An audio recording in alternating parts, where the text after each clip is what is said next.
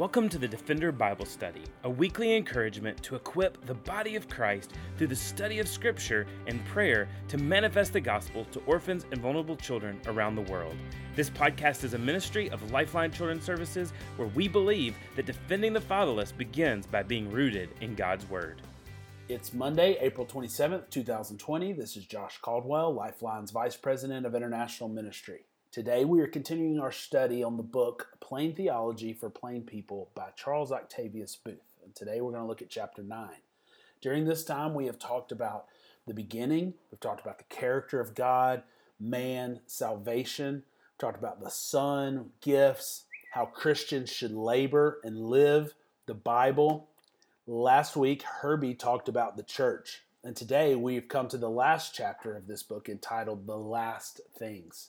During this time, I have been greatly encouraged and thankful for Charles Octavius Boothe and thankful that this work was republished.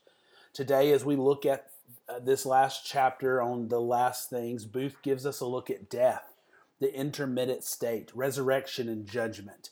And we will look at each of these through our book today and end with four ways that we should live our lives with a perspective on death and the last things.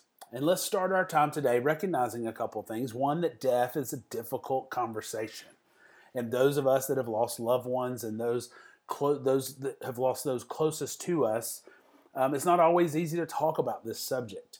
It is also not something that we should fear, as we will talk about in a few minutes. Another thing is that we should recognize today that there are many variations on talking about the last things, but today we will look mostly at what Boothe has said and how we can apply that perspective to our Christian life in light of the last things. Charles Octavius Boothe would start today's talk by looking at scripture focused on death. We're going to look at page 129 in our book. Boothe starts this section on death with an important reference to Paul's word in Romans chapter 8. And I think it's a good way to start today. So please turn to Romans chapter 8 and read along with me. We're going to start in verse 18. For I consider that the sufferings of this present time are not worth comparing with the glory that is to be revealed to us. For the creation waits with eager longing for the revealing of the sons of God. For the creation was subjected to futility, not willingful, but because of him who subjected it in hope, that the creation itself will be set free from its bondage to corruption and obtain the freedom of the glory of the children of God. For we know that the whole creation has been groaning together in the pains of childbirth until now, and not only the creation, but we ourselves we have the first fruits of the Spirit grown inwardly as we wait eagerly for adoption as sons, the redemption of our bodies. For in the hope we are saved, now hope that is seen is not hope, for who hopes for what he sees. But if we hope for what we do not see, we wait for it with patience. Likewise, the Spirit helps us in our weakness, for we do not know what we pray for as we ought. But the Spirit Himself intercedes for us with groanings too deep for words. And He who searches hearts knows what is in the mind of the Spirit, because the Spirit intercedes for the saints according to the will of God. For we know that for those who love God, all things work together for good, for those who are called according to His purpose. For those whom He foreknew, He also predestined to be conformed to the image of his Son, in order that he might be the firstborn among believers. For those whom he predestined, he also called, and those whom he called, he also justified, and those whom he justified, he also glorified. God's everlasting love. What then shall we say to these things? If God is for us, who can be against us? He who did not spare his own son, but gave him up for us all how will he not also with him graciously give us all things? Who shall bring any charge against God's elect? It is God who justifies. Who is to condemn? Christ Jesus is the one who died, more that who was raised, who is at the right hand of God, who indeed is interceding for us. Who shall separate us from the love of Christ? Shall tribulation or distress or persecution or famine or nakedness or danger or sword? As it is written, For your sake we are being killed all day long. We are regarded as sheep to the slaughter. No, in all these things we are more than conquerors through him who loved us. For I am sure that neither death nor life, nor angels, nor rulers, nor things present, nor things to come, nor powers, nor height, nor depth, nor anything else in all creation will be able to separate us from the love of God in Christ Jesus our Lord. Boothe shares here that death is going to happen in one way or another, and most likely, no one listening to this will make it another 60 70 80 years depending on our age he is going he he goes on to make two strong points here about death that first we must prepare to meet death in such a way to promote the glory of God. And we see this idea in John 21, starting in verse 15. When they had finished breakfast, Jesus said to Simon Peter, Simon, son of John, do you love me more than these? And he said to him, Yes, Lord, you know that I love you. He said to him, Feed my lambs. He said to him a second time, Simon, son of John, do you love me? He said, Yes, Lord. You know that I love you. He said to him, Tend my sheep. He said to him the third time, Simon, son of John, do you love me? Peter was grieved because he said to him the third time, Do you love me?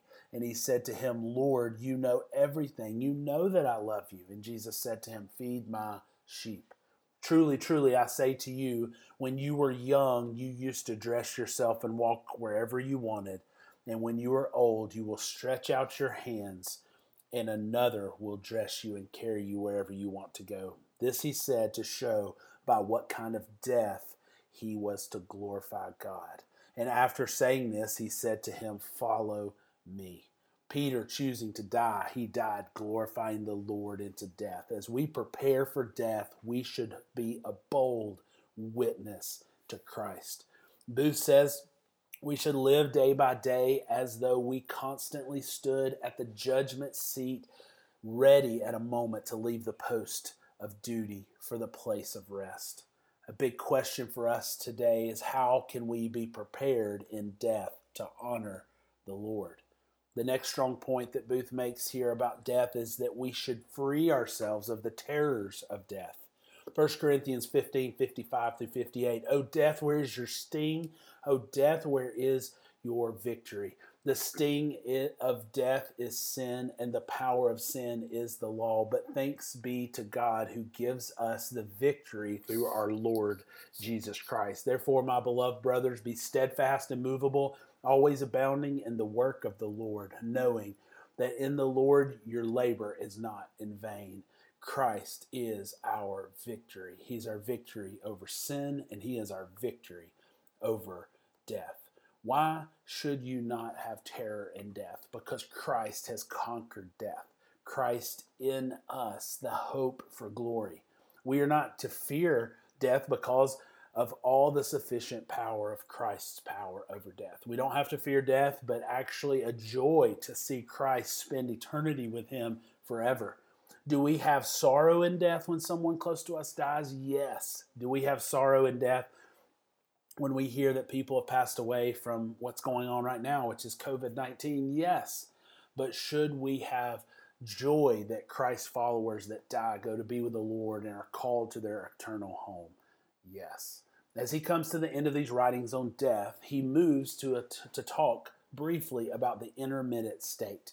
The intermittent state is the time between the death and resurrection. Some have held that this time we are unconscious or probably even out of existence, and we do not think this uh, thinking is biblical. And Boothe goes on and says that this is while we are separated from the body, but furthermore, uh, Wayne Grudem um, says that what happens uh, when people die is the souls of believers go immediately into God's presence. Death is temporary cessation of the bodily life and a separation of the soul from the body. Our bodies remain on earth and our souls go immediately into the presence of God. And this is the intermittent state. And 2 Corinthians 5 8 says this Yes, you are of good courage, and we would rather be away from the body and at home with the Lord. Luke 23, 39 through 43 says this One of the criminals who were hanged railed at him, saying, Are you not the Christ? Save yourself and us. But the others rebuked him, saying, Do you not fear God, since you are under the same sentence of condemnation? And we indeed justly, for we are receiving the due reward of our deeds, but this man has done nothing wrong. And he said, Jesus, remember when you remember me when you come into your kingdom. And he said, Truly I say to you, today you will be with me in paradise. Today his soul will go to be with God because he was saved there by Christ. The bodies are dead, but the souls of the believers have gone to heaven. And after speaking briefly about the intermittent state, Boothe moves on to talk about the resurrection. When we are redeemed by Christ, he did not just redeem our spirits, He redeemed our whole person, including our bodies. And when Christ returns, He will raise our bodies from the dead. Boothe says on page 134 We shall not all sleep, but we shall all be changed in a moment, in the twinkling of an eye, at the last trump, for the trumpet shall sound, and the dead shall be raised incorruptible, and we shall be changed.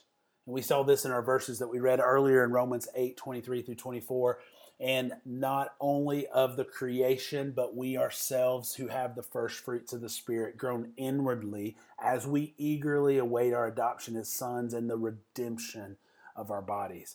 For in this hope we were saved.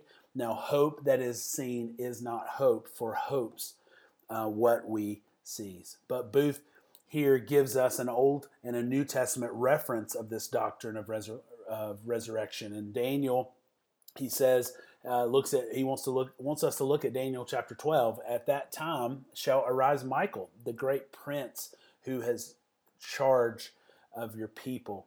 And there shall be a time of trouble such as never has been since there was a nation until that time. But at that time your people shall be delivered every one whose name shall be found in the book and many of those who sleep in the dust of the earth shall wake, some to everlasting life, and some to the shame of everlasting contempt. And those who are wise shall shine like the brightness of the sky above, and those who turn many to righteousness like the stars forever and ever. And it talks about the people that are asleep in the dust of the earth will rise to everlasting life, the resurrection of the bodies. And then we look at the New Testament.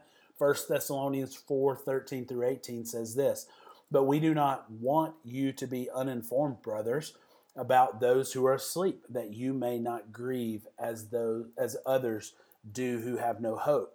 For since we believe that Jesus died and rose, even so through Jesus, God will bring with him those who have fallen asleep. For this we declare to you by a word from the Lord, that who are alive, who are left until the coming of the Lord, will not precede those who have fallen asleep. For the Lord himself will descend from heaven with a cry of, of command, with the voice of an archangel, with the sound of a trumpet of God, and the dead in Christ will rise first. And then we who are alive, who are left, will be caught up together with them in the clouds to meet the Lord in the air. And we will always be with the Lord. Therefore, encourage one another with these words. Charles Spurgeon said about the resurrection of the body. He said, The resurrection of the body is the Christian's brightest hope. Many believers make a mistake when they long to die and long for heaven. Those things may be desirable, but they are not the ultimate for the saints. The saints in heaven are perfectly free from sin, and so far as they are capable of it, are perfectly happy but a disembodied spirit never can be perfect until it's reunited with its body. God made man not pure in spirit, but both body and spirit. And the spirit alone will never be content until its physical frame raised to its own condition of holiness and glory. Think not that our longings here below are not shared in by the saints of heaven. They do not groan so far as any pain can be, but they long with greater intensity that you and I, for the adoption, the redemption of our bodies. People have said There is no faith in heaven and no hope. They know that not what they say in heaven and in hope have their fullest swing in their brightest sphere. For the glorified saints believe in God's promise and hope for the resurrection of the body. Charles Spurgeon. And then Boothe moves on from the resurrection and talks about final judgment for the lost. And Boothe moves uh, through this as he's talking about the final judgment, and it's uh, for us to understand this eternal separation for those who do not know Christ. Matthew 25 41 says this When he say to those on his left, Depart from me, you cursed, into the eternal fire prepared for the devil and his angels. The final judgment of the lost is one that is the final word, and there is no hope after it, no turning back. Boothe lists eight sources of horror of thinking about the judgment of the lost in page 137 and 138, and I'm going to read those to you. A consciousness of being uh, possessed of incurable self imposed moral pollution, a consciousness of deserved punishment, a consciousness of hopeless loss, of that last preferred mercy, of extended means of deliverance, a fearful sense of endless bondage and everlasting confinement, a sense of utter helplessness with hope with no hope of ever again securing the ear of the once gracious judge the memory of lost opportunities and past blessings the fearful company of demons of all who have forgotten god and the displeasure of the lord jehovah. As we understand more and more of this final judgment looks like for the lost i pray that it compels us to act and to speak for the hope that we have inside of us, the hope that we have in Christ, that the lost that we have contact with every single day will have that hope of Jesus Christ. And then he moves into the last section of this chapter of a final state of the saved. Heaven, heaven is the uh, home of the divine family. There is nothing defile, nothing to hinder, nothing to mar, nothing to grieve, and nothing to disturb, nothing to distress, nothing to worry, nothing to give pain, nothing to cause fear, no danger of failing. None because God and the Lamb are there, and because of the glory of God, does externally light up that happy land. And just as Boothe gave us eight sources of horror for the final judgment, he gives 12 sources of joy for the saints. Joy for the saints will forever increase from these sources from the presence and the love of God the Father and the Son and the Holy Spirit, a sense of perfect personal holiness, a recollection of the depth from whence they came up and the way they came, a sight of grace by which they were saved, their entire restoration to the likeness and favor of God, a sense of their endless and perfect freedom, the blendedness of their habitation, their sinful and peaceable association, their unfailing youth and ever increasing strength in all that is great and good and glorious, the bliss of their glorious engagements in the company of the loved ones who went from earth. There, those who parted meet again to part no more forever. The good will and the great love of our God. And it's just really important for us to hear these um, sources of joy for the saints, for those that know Christ in heaven, the sources of joy for their final judgment, and for the sources of horrors for the final judgment of the lost. So, with these perspectives of death, with these perspectives of judgment, I think we should look at how we can live our life in perspective of these things. So, number one, let's look at things that are eternal every single day. One of my favorite verses, set of verses of scripture, is this Colossians 3 1 through 4 if then you have been raised with Christ, seek the things that are above, where Christ is seated at the right hand of God, and set your minds on things above and not on things of this earth. For you have died, and your life is hidden with Christ in God. When Christ, who is your life, appears, then you will also appear with him in glory. So we should daily think about things that are above, thinking about heaven, thinking about Christ, who's sitting at the right hand of God. And when we're making choices each and every day, let's think of the eternal. So, number one, look to things that are eternal. Number two, preach to those around us. Uh, Acts 1 8, but you will receive the power of the Holy Spirit has come upon you, and you will be my witnesses in Jerusalem and Judea and Samaria and the ends of the earth. We need to be preaching with an urgency of the gospel. Let the lives um, that we live be unashamed of the gospel with the people that we come in contact with every single day. And let us not act only act only as Christ, but let us speak it with our words. So, number one, how do we live in this perspective uh, with d- the understanding of death and judgment? We should first live with an eternal focus, and second, to preach those around us, and third, let's empower others to speak boldly as well for the hope of the gospel. We have people around us every single day that we can encourage, we can support, and we can be around as they are boldly sharing the hope of the gospel. So if we aren't able to do those things, we are supporting others that are able to speak of the hope of the gospel. So, three, let's empower others to speak of the hope of the gospel. And number four, let's pray diligently for the nations. As you look at things like Joshua Project and you see these 7,000 unreached people groups, depending on which statistics you're looking at, 3.1 billion peoples South Asia has five times as many unreached peoples as there are in other regions of the world. We must pray diligently for the lost. We must pray for the unreached, pray for the persecuted, pray for the poor, and pray for the vulnerable. Pray for the enslaved. And the enemy will try to distract and derail our prayer life, but we must focus and pray diligently. Like Psalms 34 15, the eyes of the Lord are on the righteous, and the ears are attentive to their cry. Daniel 9 18. We do not make request of you because we are righteous, but because you are great mercy. With our perspective that Christ has conquered death and we will spend an eternity with him, and also with a perspective that we understand where the lost will end up and what their final judgment is, let's look at things eternal daily